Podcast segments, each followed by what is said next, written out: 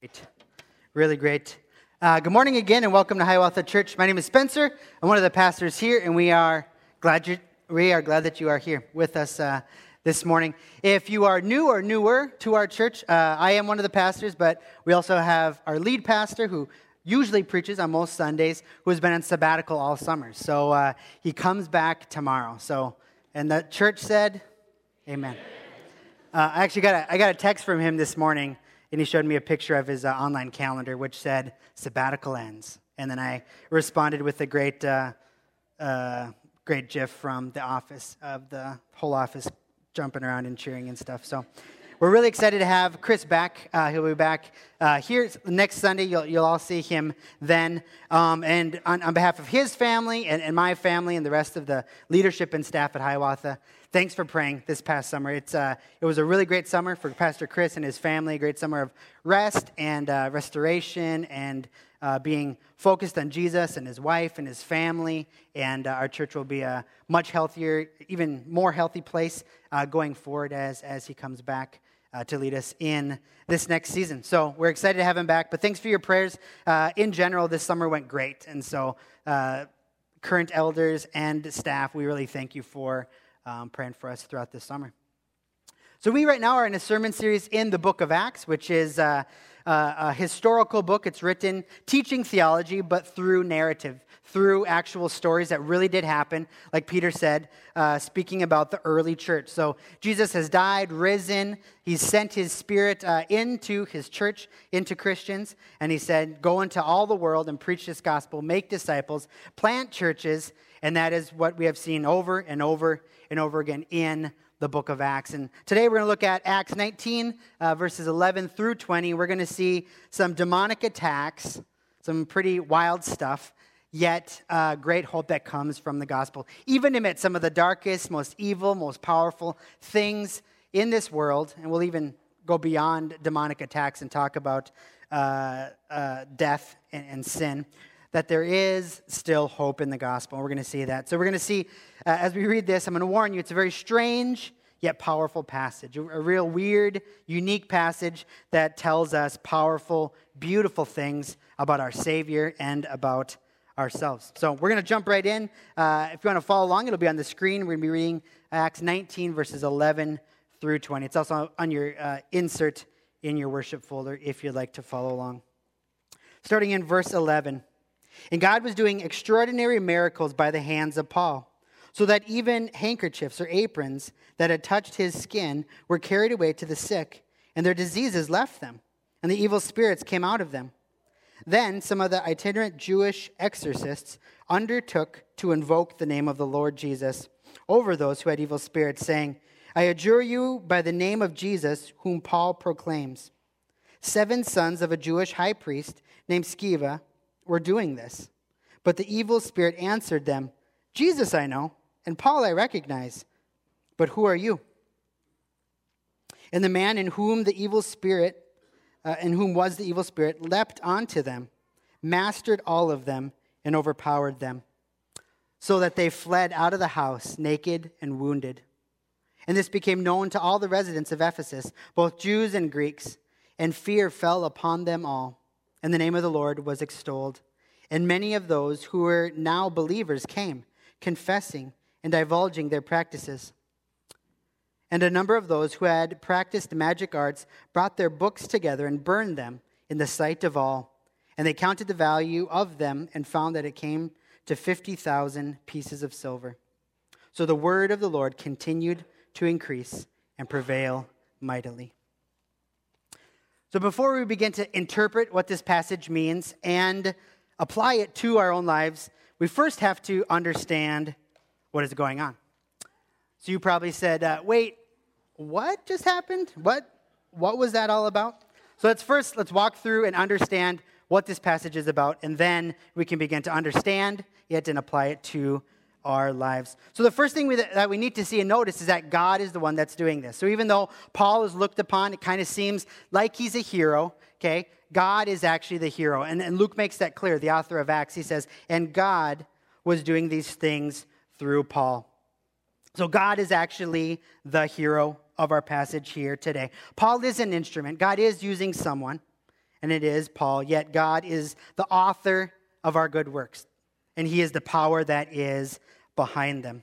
So Paul is being used in miraculous, unbelievable ways here in this city. Verse 11 said, And Paul was doing extraordinary, or sorry, and God was doing extraordinary miracles by the hands of Paul, so that even handkerchiefs or aprons that had touched his skin were carried away to the sick, and their diseases left them, and evil spirits came out of them. So, to be clear, we're not going to apply this passage to our lives right here. This doesn't mean that we should start a prayer or a, a prayer hanky ministry, even though you maybe have seen that on really late night uh, cable TV. That's not a thing, even though I'm sure there are some great quilters in our church, great sewers that could uh, really run with this if this actually were what we were supposed to do. But rather, what's going on here, Luke's just describing what is happening. He's not prescribing. He's not saying Christians do this everywhere. He's saying this is what happened. To, this is what the Holy Spirit did in Ephesus in this time. He's describing what has happened, both because we don't see this throughout the Bible, nor do we see it commanded to the churches in the New Testament. But rather, what's going on here, as Bible commentator uh, Tony Merida writes, he says, In a city steeped in superstition and interest in magic, God kindly condescended to show the Ephesians his sovereign power in a way that would get their attention and draw them to the Savior. So, in a strange passage, we should see God's gracious love moving towards this city and this group of people. He chooses to work in a unique way that would be incredibly meaningful and persuasive and powerful to them specifically. He loved the Ephesians so much that he contextualized the gospel for them in a way that they would understand and receive. These strange miracles in the eyes of the Ephesians give great credibility to the Lord that is behind these, to the one true God. So God, God does use Paul in these amazing and powerful, unbelievable ways. And not only do people who are getting healed and people who are uh, yeah, on the receiving end of these miracles noticed. But who else noticed? The itinerant Jewish exorcists. You didn't know that that was a thing, right? Itinerant Jewish exorcists. So, in the first century, in this city, the city that highly valued the occult and magic, uh, there were some religious Jewish men that went around from place to place, they're itinerant, all throughout uh, this region of Asia who claim to exorcise demons, who, who claim to have the power to cast out evil spirits out of people. And in a city that had a very high awareness of the spiritual world and loved magic, there was a profit to be made. If you could act in this way, if you could cast out these evil spirits. So these guys see what Paul's doing and they think, oh, we finally figured out the magic word. For forever, we've been trying to cast out these demons in Belshazzar's name or in Joseph's name. But now we found the magic word. It's actually, it's in Jesus' name because that's what Paul does, and it works for him. They think we've been scamming people for years into thinking that our holy water and our magic scrolls and our incantations are what's really casting out these demons. But now we see this guy Paul doing it by saying in Jesus' name, and it works. So they foolishly try and use Jesus like a magic trick. They try and take his name for themselves in order to gain power, influence, and wealth.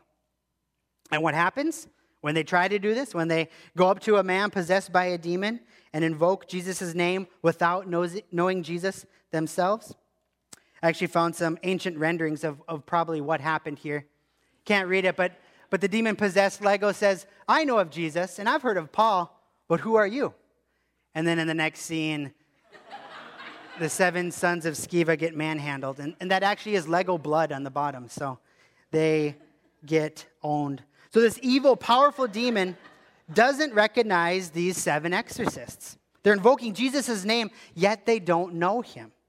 They're using Jesus' name as a magic word, yet, unlike true Christians, they don't have Jesus' spirit within them. They're using a name and a word that they think will give them great power, yet it is not recognized by the powerful evil spirit. This reminds me of this scene in uh, the first Avengers movie. The spoiler alert, this has been out for like 10 years, but I'm going to tell you how this great scene in the end works. So there's this guy named Loki. Just know that he's the bad guy, he's kind of godlike.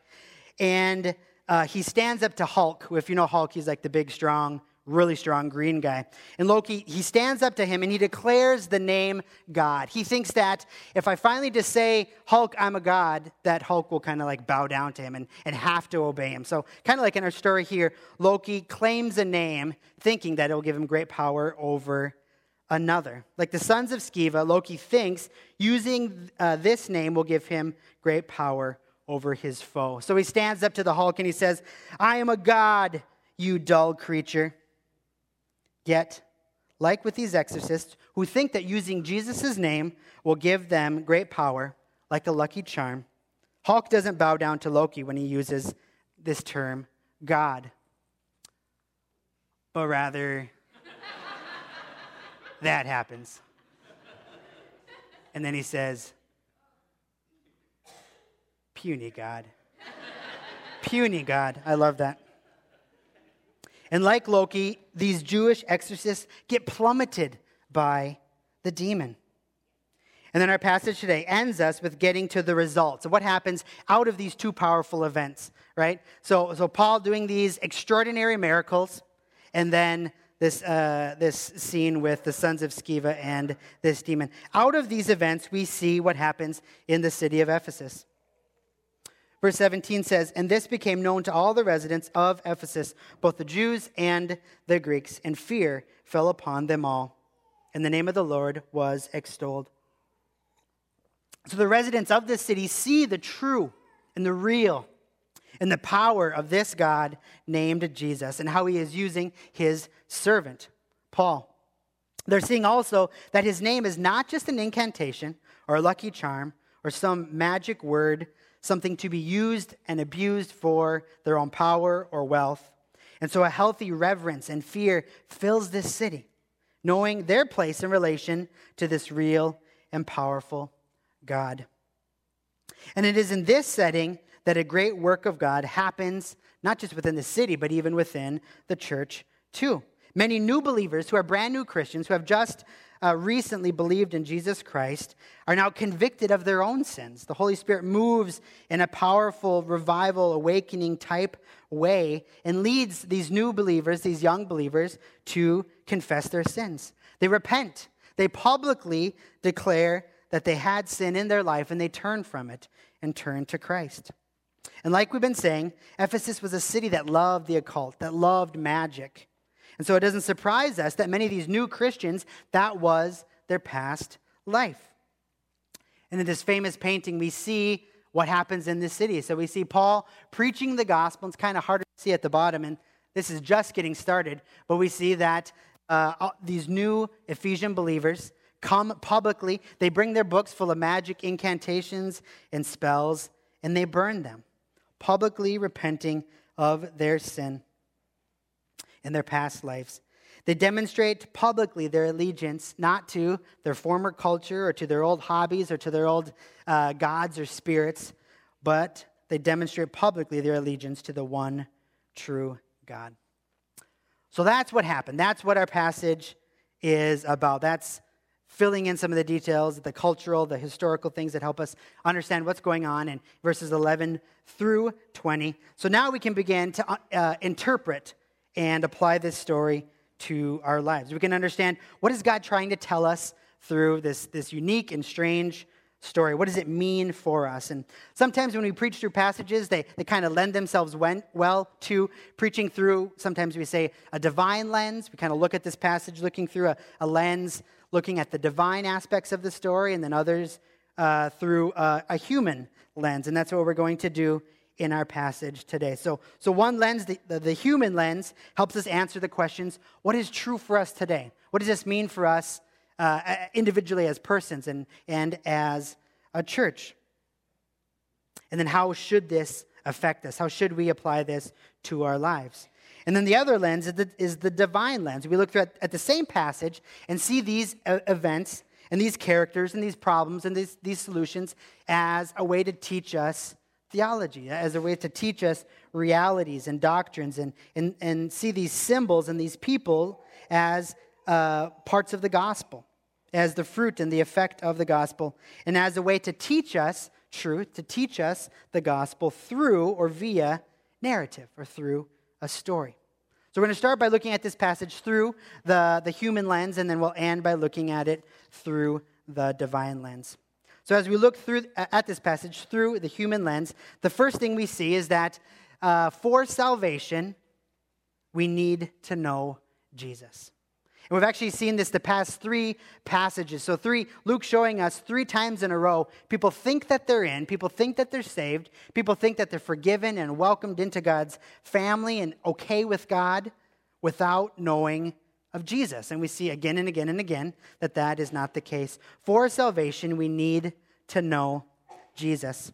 Last week's passage, we saw uh, some people who knew a ton about the Bible, who were even devoutly religious, yet they didn't know Jesus. They were outside of the faith, they actually weren't saved. And Paul taught them the full and true gospel. They believed it, they were baptized, they were saved, they entered the church. Now, in this week, we're seeing other religious type people, these sons of Sceva, these Jewish itinerant exorcists, who know a lot of Bible, and here they even pretend to know Jesus.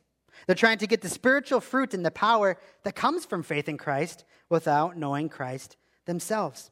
They're, they're using Jesus for what it will get them rather than wanting Jesus himself. What we learn here is that we cannot just put Jesus' name on something and get the benefits of salvation. We cannot just call ourselves a Christian and then just be a Christian any more than we can just put on a tutu and be a member of the New York City Ballet. Jesus addressed this in his ministry over and over again. He knew that people would try to use him, use his name to get power, to get wealth, to get influence. He knew that people would try to use his name and just use him for their own selfish desires and pride and greed, all the while rejecting him. And so he taught about that. In Matthew 7, Jesus said, Not everyone who says to me, Lord, Lord, or not everyone who calls themselves a Christian, not everyone who uses Jesus' name in their speech and in defining themselves will, will enter the kingdom of heaven. But who will enter the kingdom of heaven? The one who does the will of my Father who is in heaven. Which you're probably asking the question well, then what is the will of the Father? And Jesus teaches that as well. In John 6, 29 and verse 40, Jesus answered them, This is the work of God. If you want a work to do, in order to be obedient to God or to follow God or to understand what His will, this is the work that you believe in Him whom He has sent. For this is the will of my Father, that everyone who looks on the Son and believes in Him should have eternal life, and I will raise him up on the last day. So today, if you come to Hiawatha and you're wondering, what's God's will for my life? This is God's will for your life. If you want to know God's will for your life, He wants you to believe in his son. He wants you to trust in Jesus Christ. He wants you to be saved. That is his desire for every person in this room. And in our passage today, we're seeing people use Jesus' name for what it gets them rather than just wanting Jesus themselves. The reality of, the reality of receiving Jesus as our Lord and Savior will cost us everything, but it's worth it and we desperately want to lose all things for the sake of knowing Christ. And we see this play out with this, these new believers in this city of Ephesus. Their new faith in Jesus, their new allegiance in Him alone, it costs them greatly. So far in Acts, not only here in Ephesus, but so far throughout Acts, we've seen many, many different ways that being a disciple of Christ costs us something. We've seen in nearly every city persecution, opposition, violence. In nearly every city that the gospel is preached, the church and the gospel messengers receive persecution, violence, and opposition. We've also seen great cost for both the sending churches and for the global missionaries and the church planters and the ministers and the leaders of the gospel. Great cost that it takes to spread the gospel across the world financial cost, relational cost, resources. And now we're getting a glimpse into another reality of the cost that it takes to follow Christ the cost of being a disciple. Verse 18, we read, And many of those who are now believers came, confessing and divulging their former practices. And a number of those who had practiced magic arts brought their books together and burned them in the sight of all. And they counted the value of them and found that it came to 50,000 pieces of silver. So, in this, this context, in this city, the Holy Spirit moves in a powerful way in these new believers' lives. He convicts these Christians of their sin, these young Christians who are new in their faith. And He gives them the desire, He gives them the motivation, and He gives them the power to repent from their old ways, to repent of their sin, to repent of their worshiping and turning to idols and these magical, dark, evil arts, and to, and to turn from trusting in their own prosperity and power and influence and wealth that comes from the occult. And they choose not just to sell their books to like other people that can still practice them and, and make some money off of it, but rather they realize that these evil incantations, these evil magic books, are worshiping demons. They're worshiping false gods. They're worshiping idols. And so they burn them. And they burn them publicly. And it's costly for them.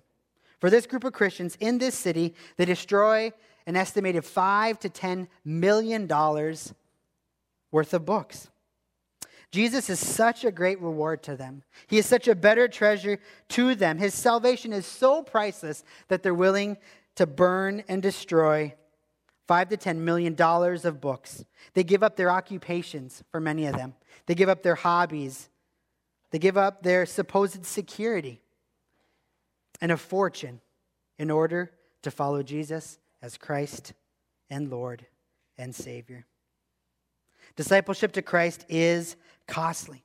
It will cost you everything. It will cost you losing your life. And in a weird but true way, in losing your life, you will actually gain it.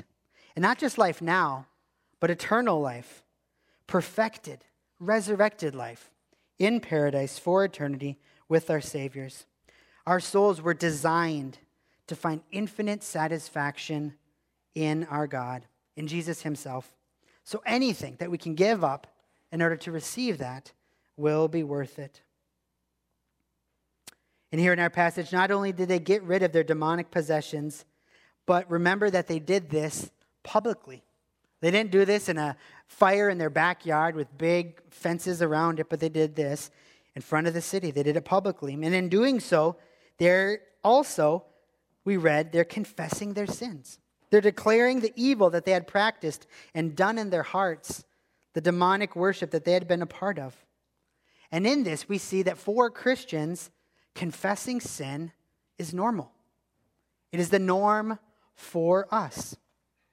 Now, I'm not talking about uh, the Catholic form of confession that involves a, a, wooden box and a priest and like a kind of veiled window there, if you're familiar with that. But when, when we say that confession is normal for the Christian life, what we're saying is that confession of sin and temptation is a regular part of the Christian life.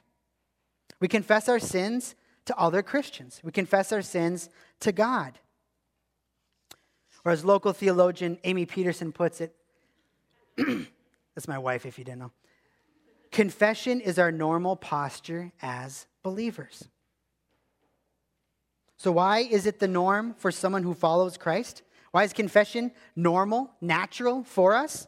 Because it is good for us. It is good for our spiritual health and our relationship with Christ, and now, through the gospel, confession of sin is safe. First, confession of sin for a Christian, it's safe for us because of the gospel. In the world, confession is, is incredibly uncommon, right? Where, where in the world do we see politicians or powerful people or sports people or actresses or CEOs? When do we see them stand up and just say, hey, you don't know this, but let me tell you about the sin that I do? Or let me tell you about my past. It never happens, right? In our world, it's nearly completely absent of confession. Unless someone gets caught, their dirt, their sin, their past, their thoughts, their motives, their desires, they all stay hidden. Why? Because if it gets out, they'll be punished. If it gets out, they'll be shamed. We'll hate them. They'll be guilty. They'll be ostracized. We'll abandon them, right? So in this world, we never dare confess our sins for all those reasons. But through the gospel, we are now wanted. Through the gospel, we are now desired. We are accepted. We are secure. We are forgiven. And in Christ, we are made innocent. So, as Christians, it's now safe for us to confess our sins because we are secure and forgiven and desired by our God. So, the Christian can confess sin both to God and to other Christians, to brothers and sisters in Christ, because of the powerful, because of the power and the effect of the gospel. Now, through faith in Jesus, even though we're guilty, we're declared innocent. Even though we should be embarrassed and full of shame because of the gospel, we're now forgiven and restored. Even though we have done evil against others and against God, because of the gospel, we are not hated, but are reconciled. Even though we're selfish, greedy, lustful, violent, and full of hatred and pride, through the gospel, Christ takes that punishment onto himself, the punishment we deserve, and then exchange gives us his goodness, his righteousness, his holiness, his innocence. So the Christian life is one of humble confession to each other and especially to our God because we know that in Christ we're safe. In Christ we've been accepted, we've been forgiven, we've been made innocent, and we are now secure. Pastor and author Tim Keller writes, he says, If you were a hundred times worse than you are, your sins would still be no match for God's mercy.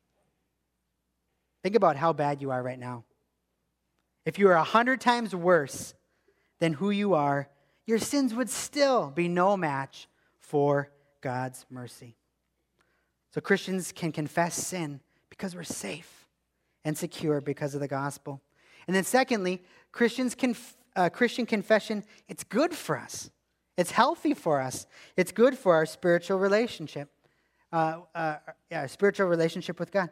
James 5:16 written to the church says, "Therefore, church, confess your sins to one another and pray for one another, so that you may be healed." Healing comes through confessing of sin. We see this in Ephesus, we see it play out in our own lives.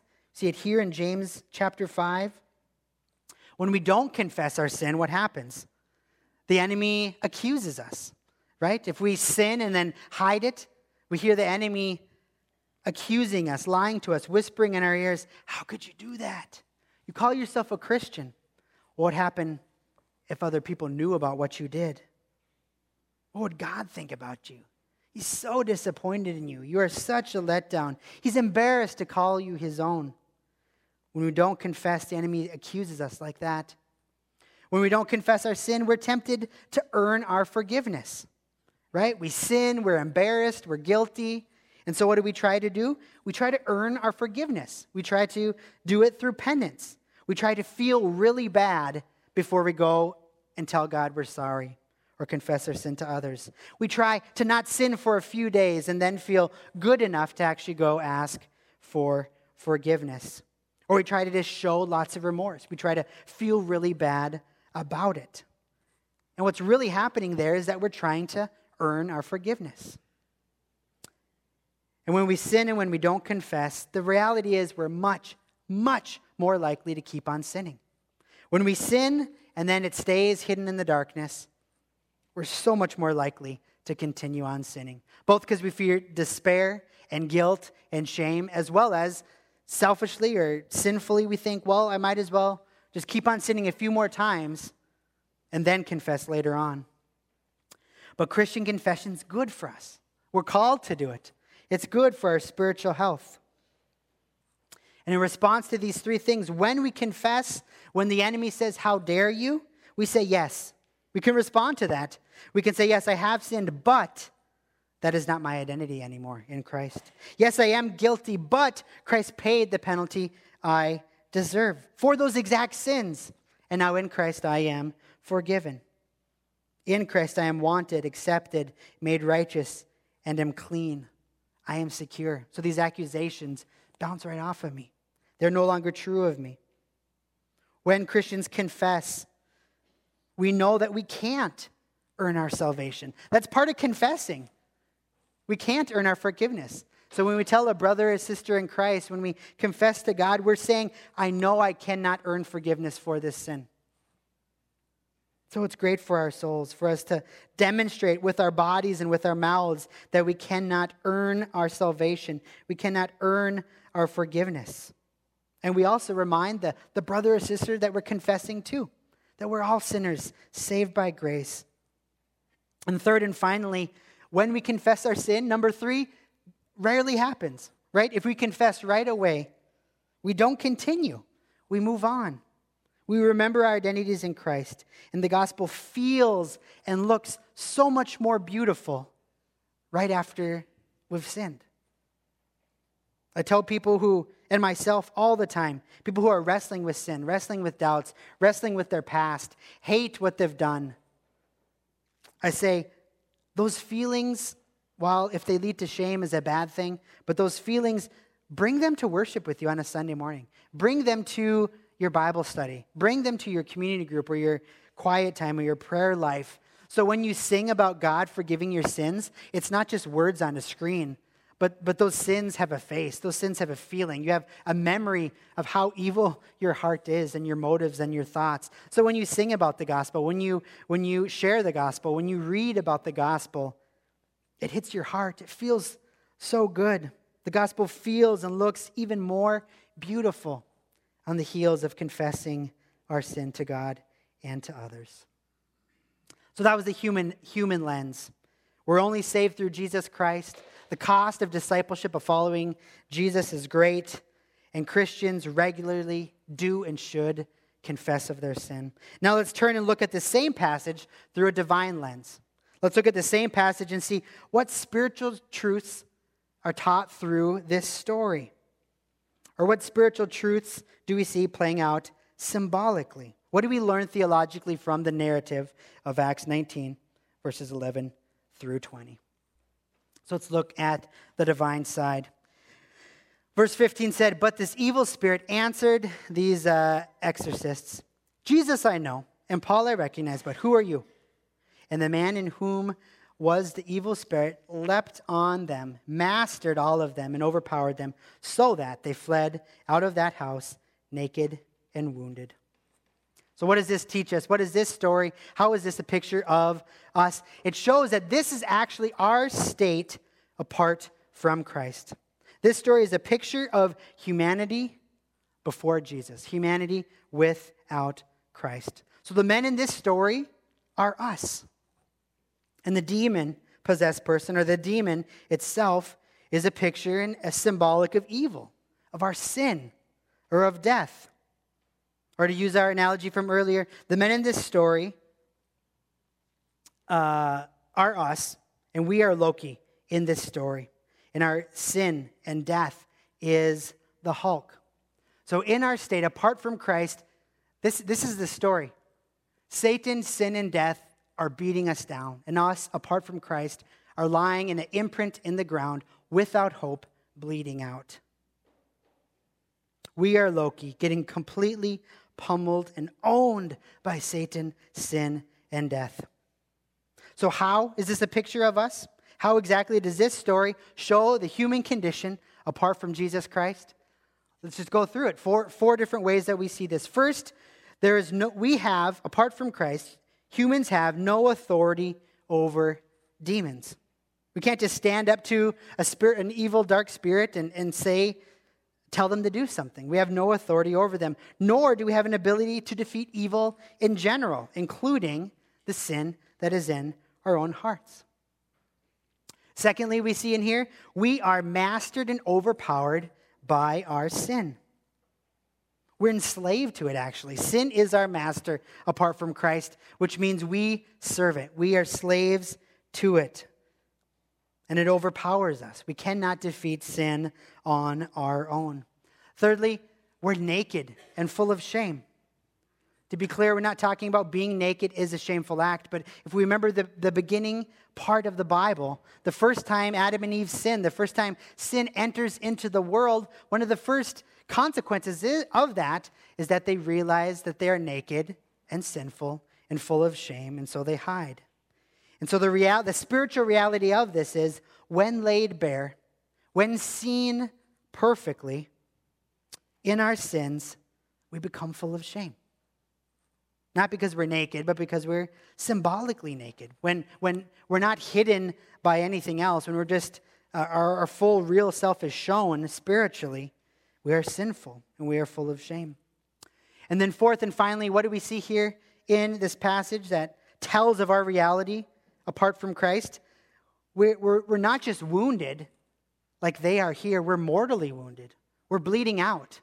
We're, we're the walking dead both spiritually and physically.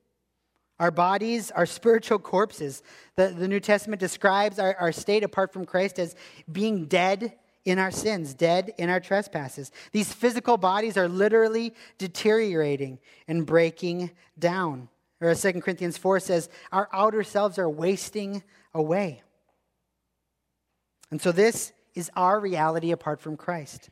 This is everyone's state, everyone in humanity apart from faith in Jesus Christ. But because of what Jesus offers, offers to everyone, the story does not stop here. Jesus not only humbles himself, but he enters into our story by adding humanity to his divinity. But he comes as a servant. Jesus comes to live the life we could never live on our behalf, and he died the death we deserve because of his unthinkable and deep love for us. Jesus deliberately enters into the full human experience and story on our behalf. Hebrews 2 describes this. Hebrews 2:14 says, "Since therefore the children share in flesh and blood, he himself, Jesus himself likewise partook of the same thing." So Jesus became human. He still was fully God, but he added humanity. He added flesh and blood. Jesus himself likewise partook of the same thing that through death Jesus might destroy the one who has the power of death. That is, the devil. So instead of us being utterly destroyed by sin, Satan, and death, Jesus takes our place. No longer is it now Satan, sin, and death destroying us, but rather Jesus steps in our place. He is the one who dies. So now let's look at Christ. Let's look at those four things that describe our story that we see in Acts 19 and see how Jesus responds to those. How Jesus lives the life we could not live, dies the death we deserve. So the first one, we have no authority over sin, over death, over evil, but Jesus has authority over Satan, demons, and even death himself. Jesus can defeat death. 1 John 3 8 says, The reason the Son of God, which is a title for Jesus, the reason that the Son of God appeared was to destroy the works of the devil. What we could never do, he can. Secondly, we are mastered by our sins. We are slaves to our sin. Yet Jesus was not mastered by his sin. He lived a perfect life that we could never live. He was tempted in every way that we are, yet without giving in, yet without sin. He lived a perfect, sinless life that we could never live. While he had all the power in the universe, he literally could have called down a million angels to defeat evil or to get himself off that cross. He chose to be overpowered by Satan. He chose to be mastered by death. He chose to love us unto death, even though he didn't have to, even though he could have defeated those. But he chose to love us unto death. Third, we are naked and full of shame. Jesus takes that shame on himself. Jesus was literally stripped naked. He was literally tortured publicly and shamefully he took our shame onto himself on that cross. Colossians 2 describes this, the cross, saying that Jesus disarmed the rulers and the authorities and put them to shame. He went through shame, naked, bloody, hanging publicly on a cross, unjustly. And in doing so, he defeated our enemies and put them to shame, triumphing over them, Colossians 2 says. And then finally, we're mortally wounded. Our sin leads to death. And like us, Jesus was wounded. And Jesus actually tasted death. Yet he was innocent. He didn't deserve it. Jesus was wounded for our transgressions, he was pierced for our iniquities. He was wounded and died because of our sin, for our sin. And he died a torturous execution in our place. So, so far, we've seen in Acts 19, we've seen a real story that actually happens that symbolically pictures us, the human condition, us apart from Christ. And now we've seen how Jesus took our place, how he did and, and accomplished and received what we deserve. And now we're going to see now out of that, because of the gospel, because of what Jesus did, now these four things are not true of us anymore. Let's continue to go on. So now in Christ, the story changes again. Now in Christ, because of the gospel, because of Jesus' death on the cross in our place, we are given victory over Satan, sin, and death. If you are a Christian today, that is your reality. Satan, sin, and death have no more power over you because we are in Christ. We are in that hero that just beats to death our enemies in our place. Now in Christ, we are the Hulk, and Satan, sin, and death are defeated. Because of the gospel, we are given victory. So let's go through these four things one more time. Now in Christ, here's our reality. If you're a Christian, this is your reality, this is your identity. Now in Christ, you won't be overcome by evil. We're on the winning side now. Our enemy is defeated. Now we actually can have victory over sin in our lives. Now in Christ, we are free. We no longer are slaves to sin. Apart from Christ, we have to go back to sin over and over again. We cannot not sin.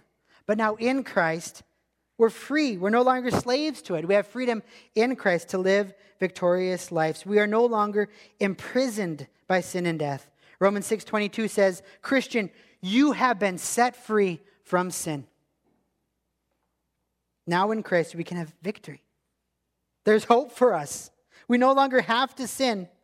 Now we have the powerful Holy Spirit inside of us that allows us to defeat sin and temptation.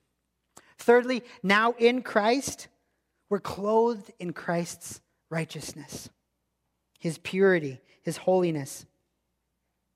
We're no longer shameful because we're full of sin. Now Christ literally covers us. He puts his robe of righteousness over us. And all that God can see, and all that the church can see, and all that we should see is Christ's righteousness, Christ's holiness, Christ's innocence, now given to us because he took on our shame. Now in Christ, we are secure, accepted. You are wanted by your Lord and Savior and Creator. Romans 10 11 says, Everyone who believes in him will not be put to shame. If we trust in Jesus Christ, shame has no place in our lives anymore. And 1 John 2 28 says, If we abide in Jesus Christ, if we are in Christ, when he appears, we may have confidence and not shrink from him in shame at his coming. Apart from Christ, when Jesus shows up, he's coming back as a judge. And apart from Christ, we are guilty. And we should be terrified of a, of, of, a judge that's coming to judge us if we are guilty, if we're standing on our own righteousness before our God, before the judge. But if we are Christians, if we put our trust in the cross and the empty tomb, Jesus' death and resurrection, when he appears, it's a great thing. We shout joyously, we rejoice. We don't shrink back anymore as if we have shame, but rather we long for his coming. We sing, Jesus, come back, because we know in Christ we have been forgiven. In Christ, there's no more shame. And finally, in Christ, we're resurrected. If you're a Christian right now, spiritually, you are a new creation. Spiritually, you have been resurrected. And not only spiritually now, but we're promised to be resurrected physically when Jesus returns. These actual physical bodies will be resurrected, restored, renewed, recreated if we are in Christ. We move from being a dead man walking, we, we, we, we move from being mortally wounded and bleeding out to now being remade, remade day by day through the gospel and the power of the Holy Spirit, with the promise that when Jesus comes, we will be fully and physically remade.